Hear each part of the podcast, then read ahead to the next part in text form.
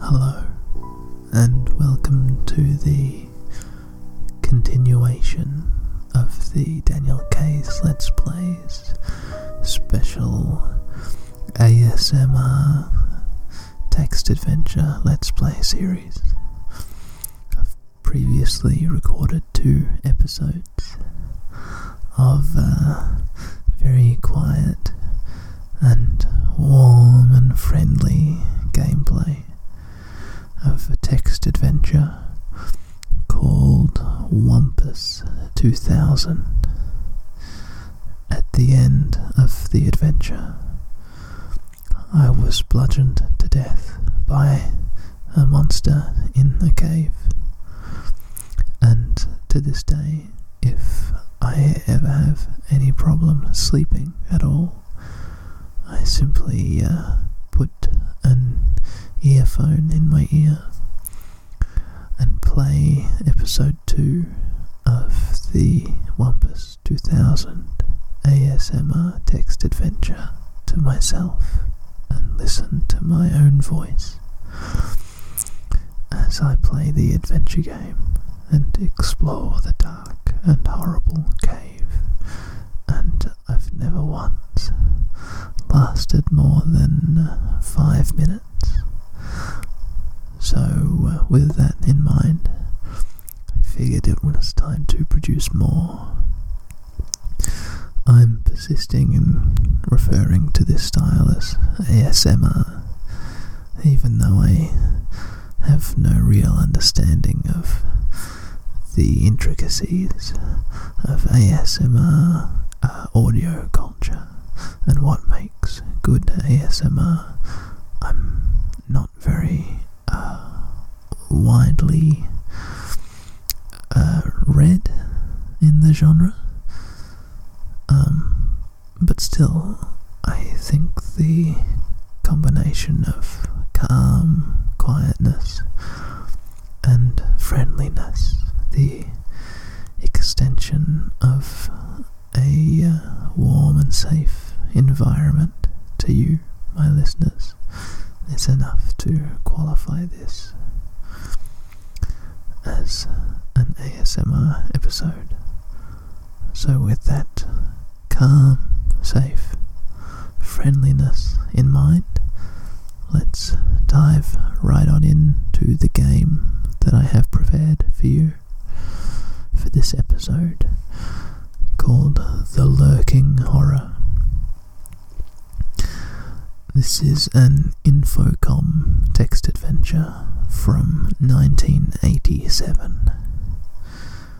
Infocom, the company famously responsible for Zork and many other early and massively successful text adventures.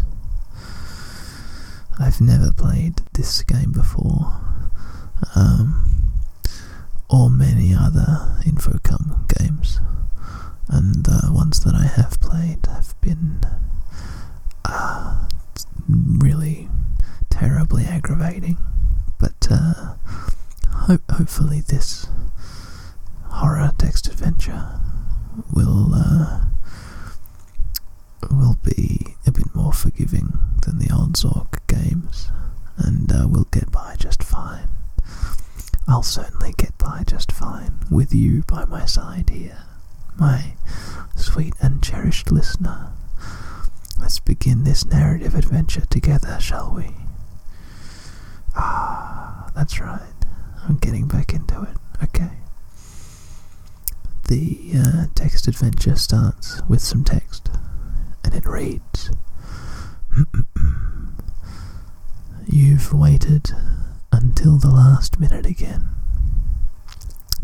This time it's the end of term, so all of the TechNet terminals in the dorm are occupied. So off you go to the old comp center. Too bad it is the worst storm of the winter, Murphy's Law, right? And you practically froze to death, slogging over here from the dorm, not to mention jumping at every shadow. What with all the recent disappearances. Oh dear. Sounds like a stressful situation, listeners. But uh, with the warm reassurance of our close camaraderie, I'm sure we can support each other through this, through this uh, slightly unnerving situation. I'm just going to move my computer so that the screen is more easily visible to me.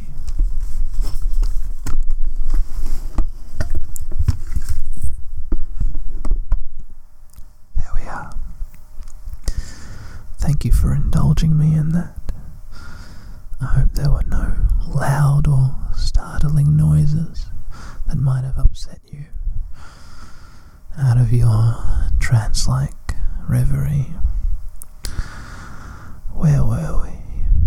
Oh, yeah, the recent disappearances. Well, it's time to find a free machine, get to work, and write that 20 page paper. And that's it, that's the beginning of the uh, text that opens this text adventure. And then we see the titles The Lurking Horror, an interactive horror. Copyright 1987 by Infocom Incorporated. All rights reserved. The Lurking Horror is a trademark of Infocom Incorporated. Release 221, serial number 870918. And then the game begins in earnest.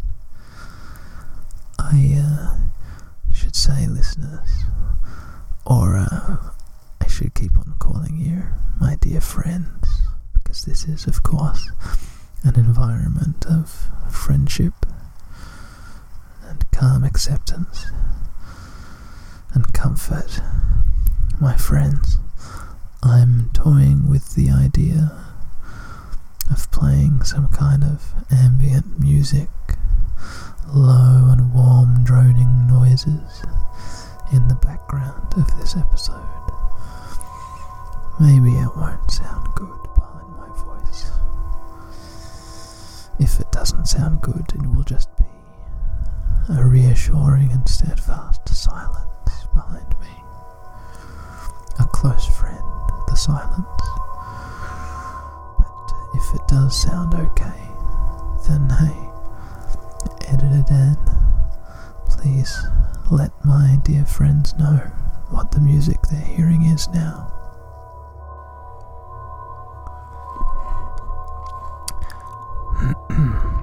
yeah, okay. Hi everyone. This is the album The Finger Painted Fields of the Eyes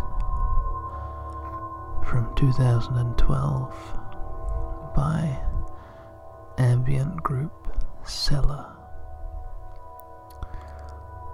Celer was a uh, ambient music project that began in uh, 2005 was a collaboration of a husband and wife couple, Danielle Backett Long or Baquet Long and Will Long. But in 2009, Danielle died of heart failure. But Will Long has continued to produce music under the name Celer since then. They have almost a hundred albums out now. Finger Painted Fields of the Eyes contains six tracks. We're currently listening to Faint Sight Through Shielded Sunlight. At the 23 minute mark in this podcast, the second track Facing Formlessness. The third track will begin at the 30 minute mark. Photo poems and intentional indigence. The fourth track will start at the 40 minute and 30 second mark. It is called Fearing Keys of Anxious Days. The fifth track will begin at the 49 minute 30 second mark. It's called Negative Swell. And then at the 54 minute mark, the final track, Nearby Genesis, will begin. But it won't finish, it'll fade out prematurely. Uh, Celer, a lot of their albums are on Spotify. Not all of them, and not this one. But I still recommend that you type Celer into Spotify. That's like celery without a Y on the end. So C E L E R. If you have any need of a warm drone ambient group. Yeah, music that sounds like this. So, if you think you're into that kind of thing, maybe, uh, yeah, check them out on Spotify or their website, where you can still buy cassettes, CDs, all kinds of stuff, digital downloads. That's my Daniel K. recommend. Daniel K. has a podcast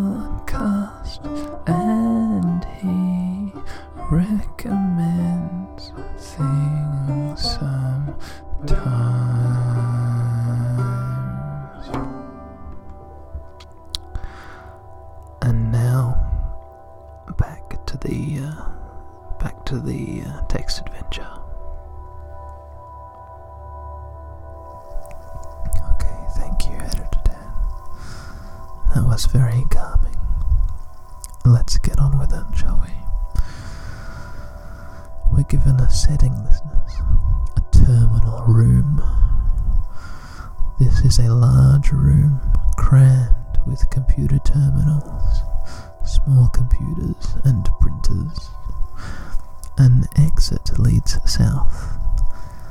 Banners, posters, and signs festoon the walls. Most of the tables are covered with waste paper, old pizza boxes, and empty Coke cans. There are usually a lot of people here, but tonight it's almost deserted. A really whiz bang PC is right inside the door.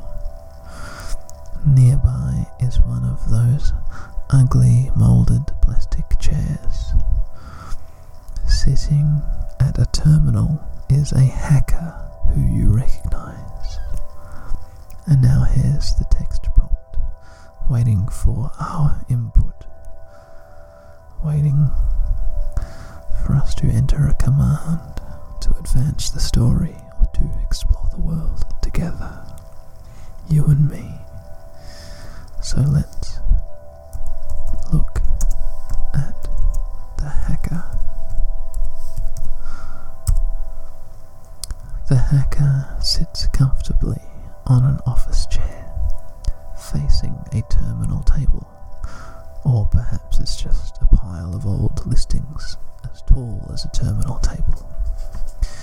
He is typing madly using just two fingers, but achieves speeds that typists using all ten fingers can only dream of.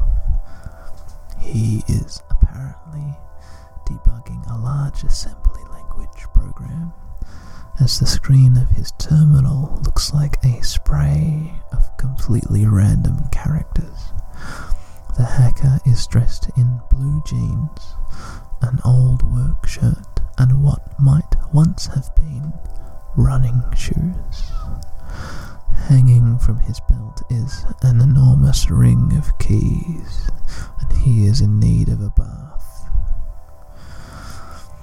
My dear friends, I'm sensing the uh, quintessential Infocom humour in this writing, which I was kind of looking forward to n- not hearing any more of. That kind of tongue-in-cheekness. But uh, yeah, here it is. Oh well, I guess I need to try to talk to this person. So let's say hello. Oh, I've used the word hello in a way that the parser didn't understand. Well, that's okay. Let's look at computer. This is a beyond state of the art personal computer.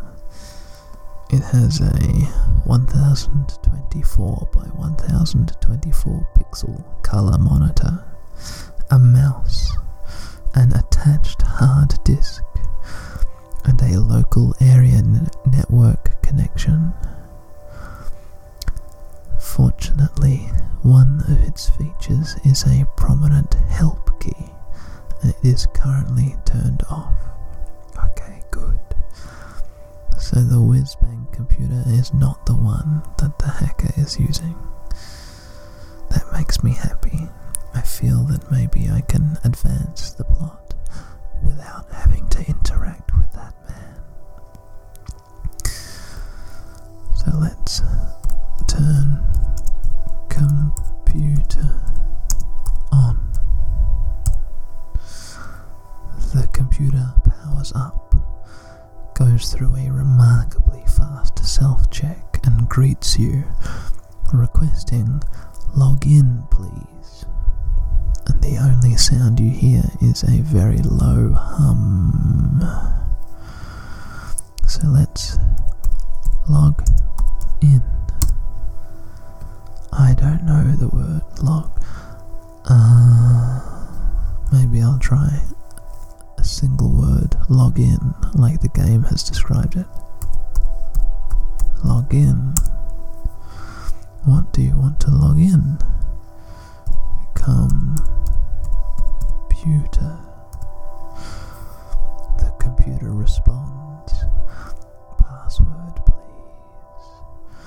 Listeners, I've learnt enough about Infocom games to know that they included a pirate anti piracy technology in the actual text of their adventures. So, this might be a test to make sure that I have the box and the manual that comes with the game. Let me just open up Google on my phone and check that that's the case. It kind of gives me that feeling, you know. Get that uh, anti piracy infocom feeling from this interaction. What game is this again? Lurking Horror. Right.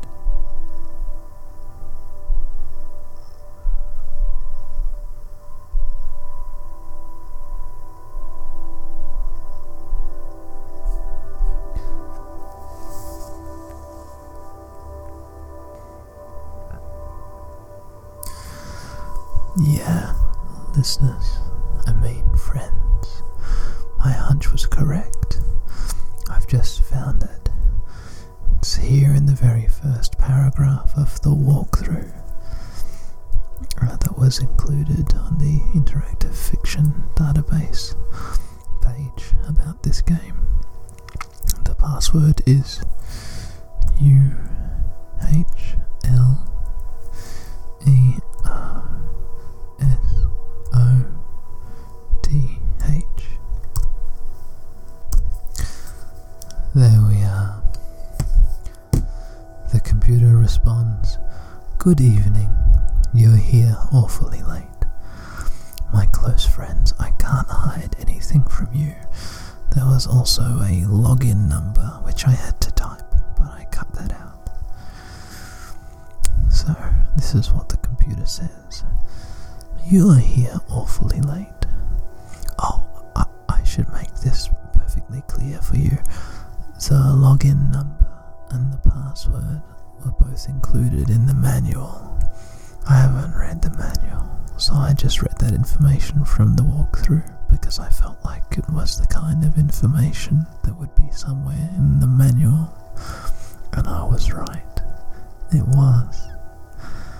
So I hope you're proud of me for suspecting that. Alright, let's get back to it, shall we? You are here awfully late, and the computer displays a list of pending tasks, one of which is in blinking red letters, with large arrows pointing to it. The task reads Classics paper. Some particularly ominous words next to it say, due tomorrow, and more reassuringly, a menu box next to that reads Edit Classics paper. So let's edit Classics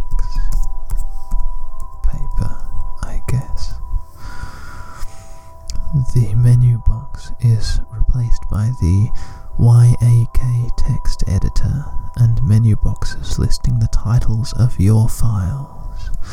The one for your paper is highlighted in a rather urgent looking shade of red. Okay, let's open file. You can't see any file here. Open paper. How do you do that with a Yak editor? Select paper. Here we are. We did it. You click the box for your paper, and the box grows reassuringly until it fills most of the screen. Unfortunately, the text that fills it bears no resemblance to your paper. The title is the same, but after that, there is something different. Very different. Well, listeners, I mean, friends, that's a habit that's gonna be hard for me to break, I'm sorry.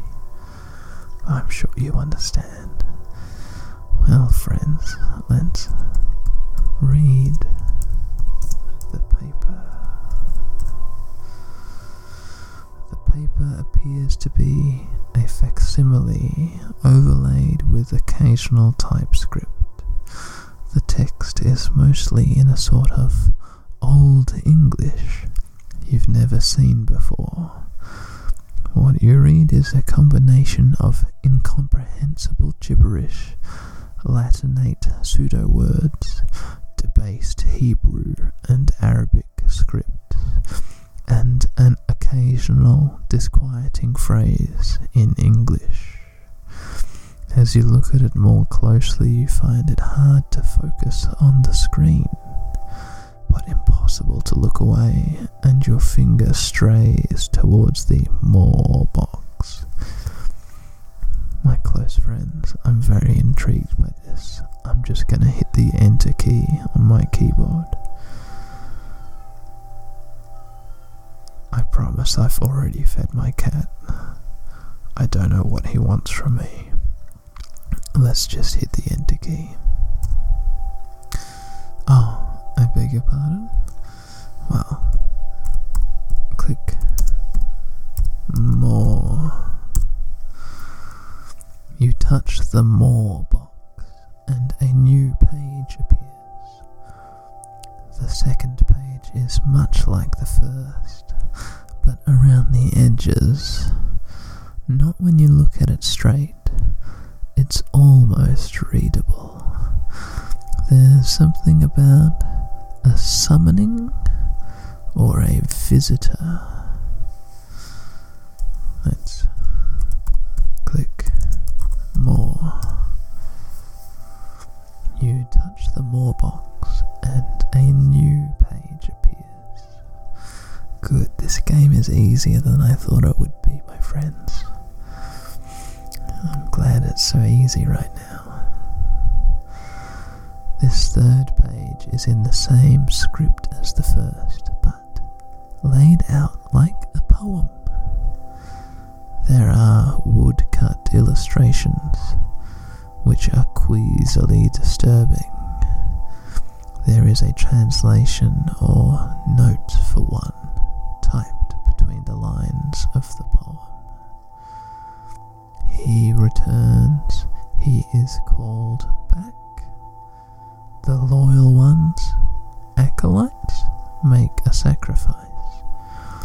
Those who survive will meet him, be absorbed, eaten. They will live yet die. Forever will be, or is, nothing to them or him. His place, lair, burrow, must be prepared. His food, offerings, must be prepared. Call him forth, invite him with great power. Only an acceptable or tasteful sacrifice will call him forth. He will be grateful, satiated, and the rest is even more fragmentary. Let's uh, do what we have established is the way to progress at this point, and that is click more. You touch the more box, and a new page appears.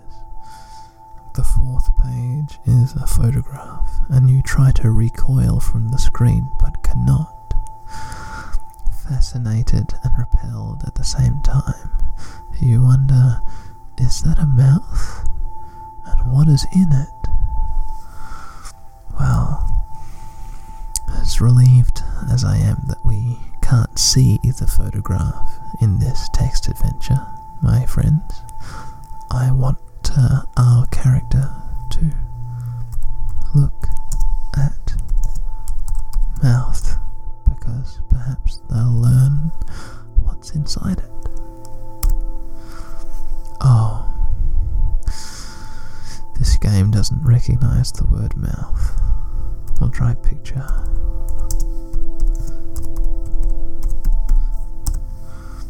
Doesn't like the word picture either. Ah, it's a photograph. Look at photograph. No, nothing doing. We tried our best though, and isn't that what's important? That we try our best. And you know what? Let's just click more.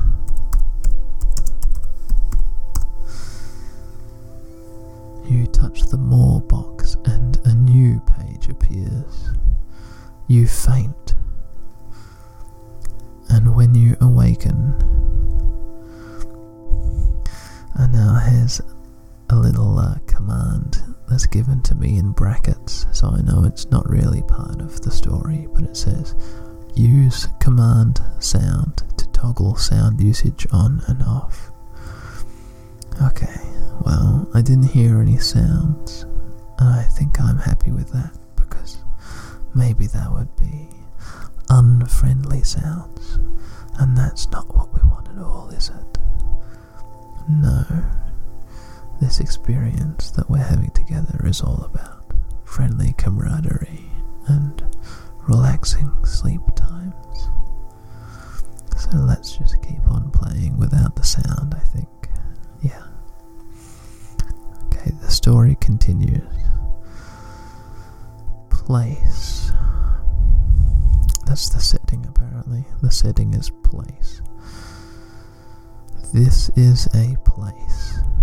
Things move about on a broken, rocky surface. Harsh sounds split the air. Something sticky grabs at your feet, and there is no colour. Everything is drained of brightness, dull and lifeless. A path descends into a shallow bowl of black basalt. Okay, I first, my friends, would like to look at what is at our feet. How about that? Look at You see nothing special about your feet. Well, I wouldn't put it like that. Let's see if we have anything in our inventory. You are carrying an assignment. And now we get some text after that. From below, a low noise begins and slowly builds. You feel yourself drawn downward by the noise. Now we find ourselves inside the basalt bowl. You're at the bottom of a deeply cut, smooth basalt bowl. Dimly seen shapes crowd you on all sides. Ahead, in the focus of the movement, is a rock platform. My friends, my close comrades, now seems like the absolute perfect time to squat down on the ground and read assignment. The thing we've got in our inventory. Here we are. Laser printed on creamy bond paper. That was creamy bond paper. The assignment is due tomorrow.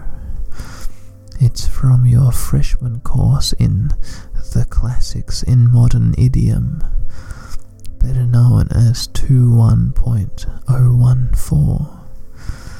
It reads in part 20 pages on modern analogues of Xenophon's Anabasis. You're not sure whether this refers to the movie The Warriors or Alien, but this is the last assignment you need to complete in this course this term. You wonder, yet again, why a technical school requires you to endure this sort of stuff. And I guess that's it. I can't read any more, can I? No.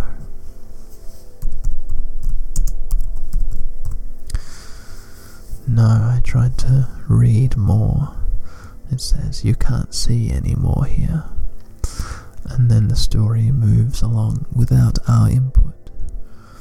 But that's okay. Sometimes it's nice and reassuring to just go with the flow, you know? I hear that sometimes if you just wait by the banks of the river, you'll see the bodies of your enemies float by. That's just something I heard somewhere. Let's uh, keep reading, shall we? The crowd around us. I've changed the word you to the word us to be more inclusive of you. I want to make you feel like you're being included in this as well, because I'm a good, supportive friend to you. You see, that's the kind of environment I want to foster in this episode one of support. The crowd around us begins to sway and groan. They are expecting something, and we're drawn forward by the noise. And now we find ourselves at a platform. We stand before a low rock platform, more like an afterthought of piled rocks or a glacial moraine than a work of artifice. We're pushed against the pile by the crowd around us. I quite enjoyed this image of us two huddled close together by this hostile and threatening force around us. I'm enjoying this closeness, safe in the knowledge that this fictional tale is not really any danger to us. You, my listening friend, and me. Anyway, one small stone stands out in the pile, smooth, shiny, and glowing with a blazing light. Obviously, we should look at crowd. I'm frankly a little bit concerned that this is maybe a bit too easy that this stone isn't really gonna save us and scare the crowd away. That it's just some part of some greater horrible situation that we find ourselves in. So I'm gonna kind of postpone the inevitable moment where we grab hold of the glowing stone by looking around a little bit. Oh, the game doesn't really know the word crowd. Well, that kind of puts a dampener on that line of logic. Let's look around. Yeah, just the same thing. The same description as I read earlier. Well, let's just look at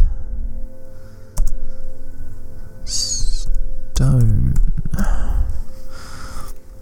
It is a smooth, shiny piece of what might be obsidian. Scratched on it is a symbol.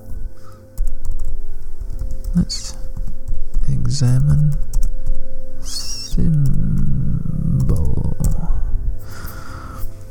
The symbol, on close examination, appears to have been carved into the smooth stone, perhaps with a claw.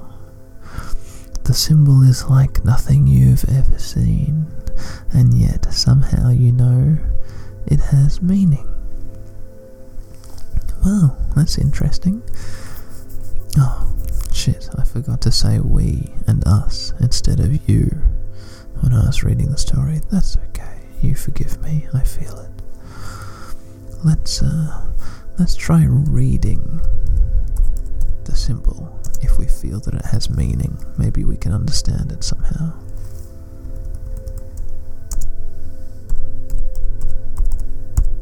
Read symbol. No. Just the same description repeated. Get stone taken. Suddenly, the dimness becomes darkness, and the crowd around us explodes with excitement. We are jostled and shoved from all sides. A low keening begins, building into a deafening, almost mechanical chant, and the darkness before us compacts and deepens. We'll look at the darkness now, I think, together. We see a visible darkness in a shape not easily grasped. The darkness before us, now visible, is a creature. It towers over the now silent crowd. The thing jerks this way and that, spraying a foul ichor. Its palps twitch expectantly and then pound impatiently against the rock, and you can feel the smooth stone vibrating in your hand. My friends, I feel that it's time to throw a rock at this manifest darkness. Throw rock. Oh, I don't know the word rock. I guess it's a stone, huh? Yeah, looking at this thing now, I feel that it's probably a stone and not a rock.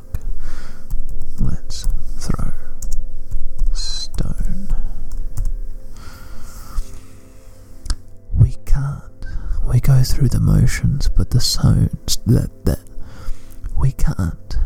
We go through the motions, but the stone doesn't leave our hands. The thing now turns, sensing the presence of the stone. It quests almost blindly for it, and then those surrounding you thrust you forward. The thing stoops, its mandibles grasping us. We're lifted towards its gaping maw, and the stench and the sounds issuing from it are overwhelming, and we fall unconscious. We're awakened by the thump of our heads hitting the terminal in front of us. Falling asleep over term papers. Oh, it must have been a nightmare. Embarrassed, We glance around. Yes, the hacker is looking in your direction. I mean our direction. Shit. He must have heard the thump. Terminal room on the chair. A really whiz-bang PC is right inside the door, and sitting at a terminal is a hacker whom we recognize.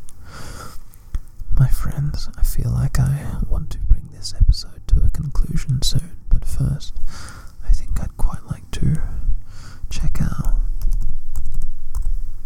inventory. We are carrying a smooth stone and an assignment. And then the hacker wanders over, trying to look nonchalant as he takes over your chair. Losing her, he asks wittily, and he glances at your terminal, which displays a pattern of snow and unusual characters. He appears somewhat excited. I want to look at the stone.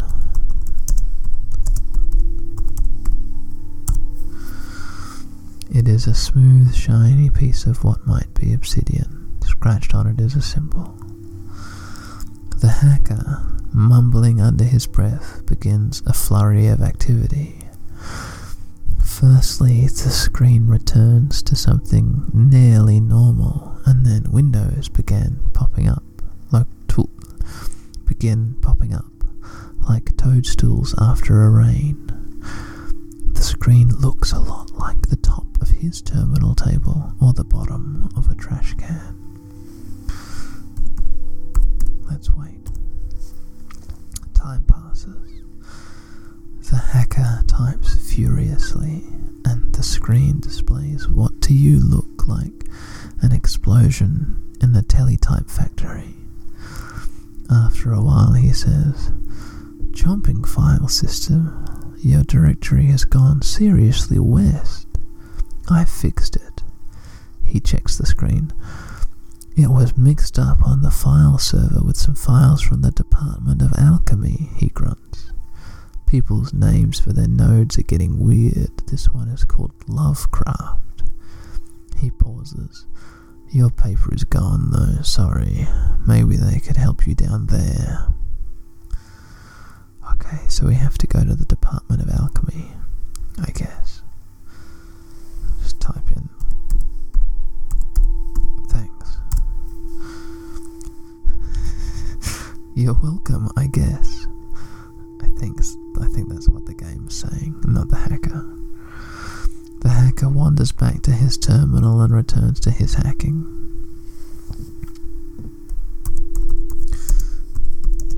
I just want to quickly look at the hacker one more time.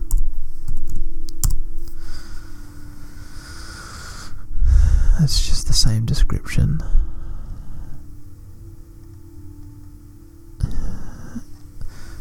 Hanging from his belt is an enormous ring of keys. Can we get the keys? I'm just going to look at them. Hanging from the hacker's belt is a watchman's keyring. The large and almost full ring is connected by an extensible chain to a reel attached to the hacker's belt. It is difficult to lose such a keyring. There are multitudinous keys hanging on the keyring, and among them are a green aluminium Medeco key, a green brass Yale key, a green aluminium Yale key, and a red aluminium Yale key. It sounds like this is part of a puzzle that I have not yet initiated. So, uh, I guess we'll. Uh, we'll leave this place.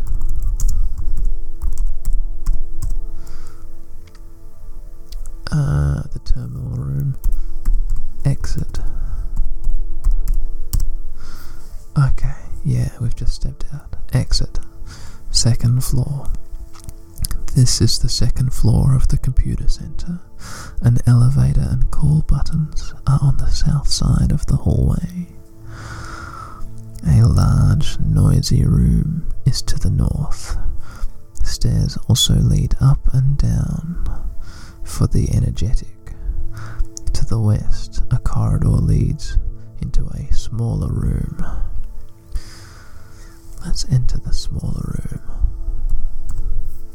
A kitchen. This is a filthy kitchen. The exit is to the east. On the wall near counter are a refrigerator and a microwave. Sitting on the kitchen counter is a package of funny bones. Listeners, I mean friends, I don't know what funny bones are. Is it a kind of American cereal or something? Look at funny bones. This is a package of funny bones, a snack food made with peanut butter and chocolate cake. Sure, I can appreciate that. I think I remember saying once in an episode of my podcast that I'd tried uh, Reese's peanut butter cups. I think it was in one of the um, Axolotl Project episodes. I remember saying that I had tried Reese's peanut butter cups and that I didn't like them. Since that day, where I said that thing on that episode, I've continued to try Reese's peanut butter cups when I see them for relatively cheap in whatever stores I see them in, usually little independent grocery stores. And I've completely come around on them. I'm into it. It's it's it's great. It's good stuff. Yeah, I really do like Reese's peanut butter cups. They're very tasty maybe just the uh, the act of consuming more of them acclimatized my body to their incredible salt content, specifically that of the peanut butter used in their making. Yeah, that was a real challenge at first, but I guess uh, my tongue has just gotten used to that that feeling of uh, poor, shrinkingly salty peanut butter. So, uh, in that spirit, let's get these funny bones. Get funny bones taken. Maybe we can feed them to the uh, Lovecraftian horror. Look in fridge.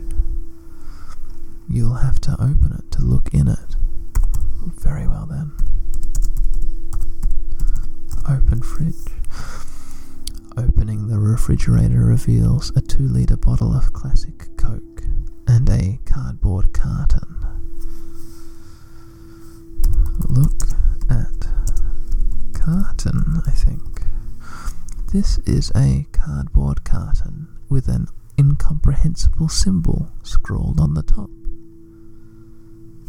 Let's open the carton. Opening the cardboard carton reveals Chinese food. Oh, you fucking got me, game. Good one. That's a, a real good 1987 joke.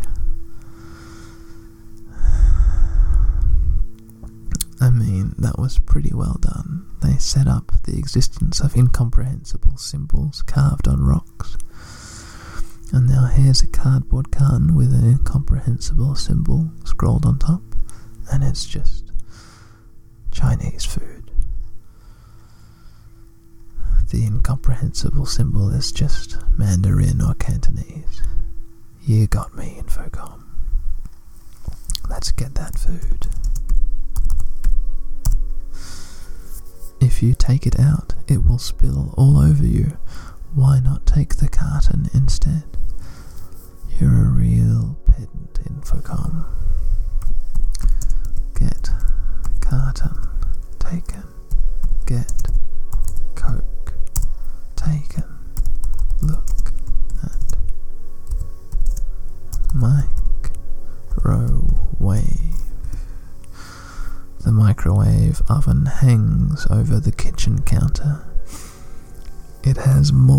complicated controls than your PC. There is an LED readout above the controls.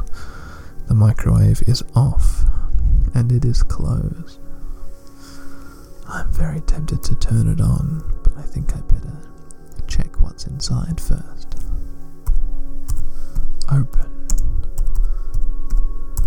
Microwave. The microwave oven is now open. In microwave. The microwave oven contains nothing. Let's put carton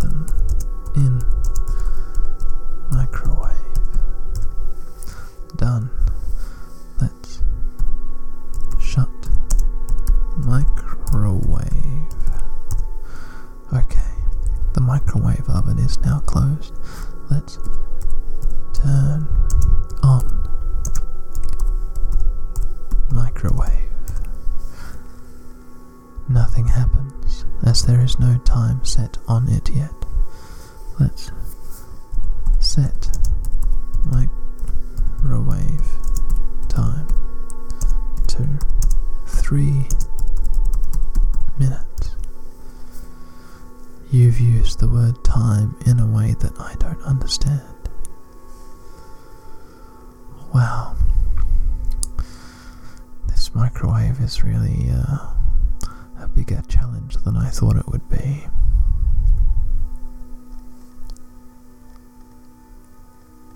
Uh, I should look at the LED readout. Look at readout. The display is currently displaying the current time and the word off. Um,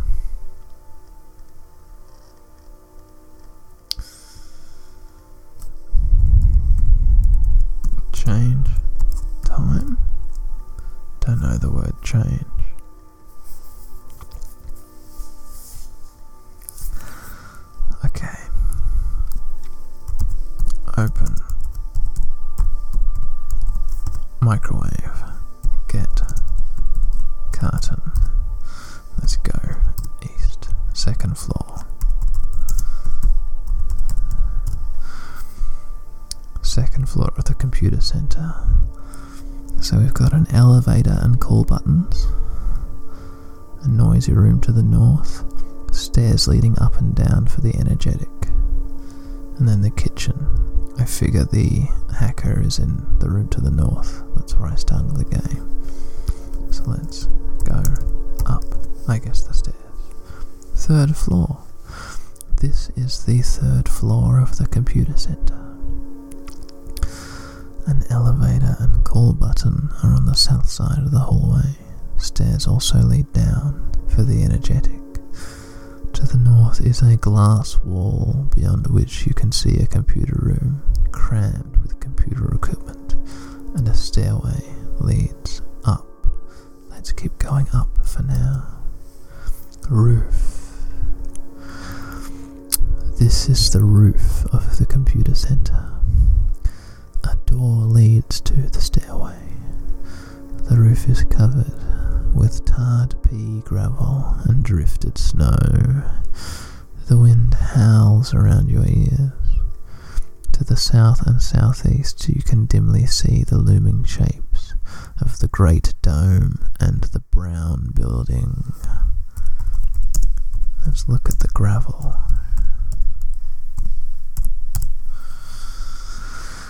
Game doesn't recognize the word gravel. Let's look at the dome.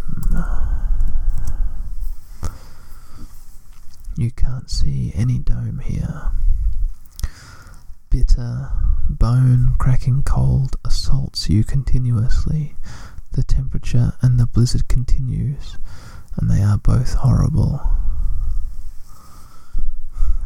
Okay, then, sure. Let's go down. Third floor. You push your way into the welcoming warmth inside. Listeners, I feel that I've probably done enough for this episode. I was trying to find a place to uh, kind of bring bring the game to a satisfactory end of episode conclusion, but I've kind of failed to find that place. Maybe I should have made it when I picked up the Chinese food and the Coca-Cola. But hey, hindsight is 2020, isn't it? Alright. Thank you very much, my close and dear friends. I hope that this uh, that this episode has been maybe as relaxing as the Wumpus episodes. Um, it's definitely been as tedious, but maybe calm and friendly plus tedious just equals good sleep times. Here's hoping. I'll see you all around next time you decide to tune in to my podcast. Thank you for listening. I've really enjoyed your company throughout this whole experience. And uh, I'll wish you good night. And I hope you have a nice day tomorrow, I guess you know? Okay, bye bye then. See ya.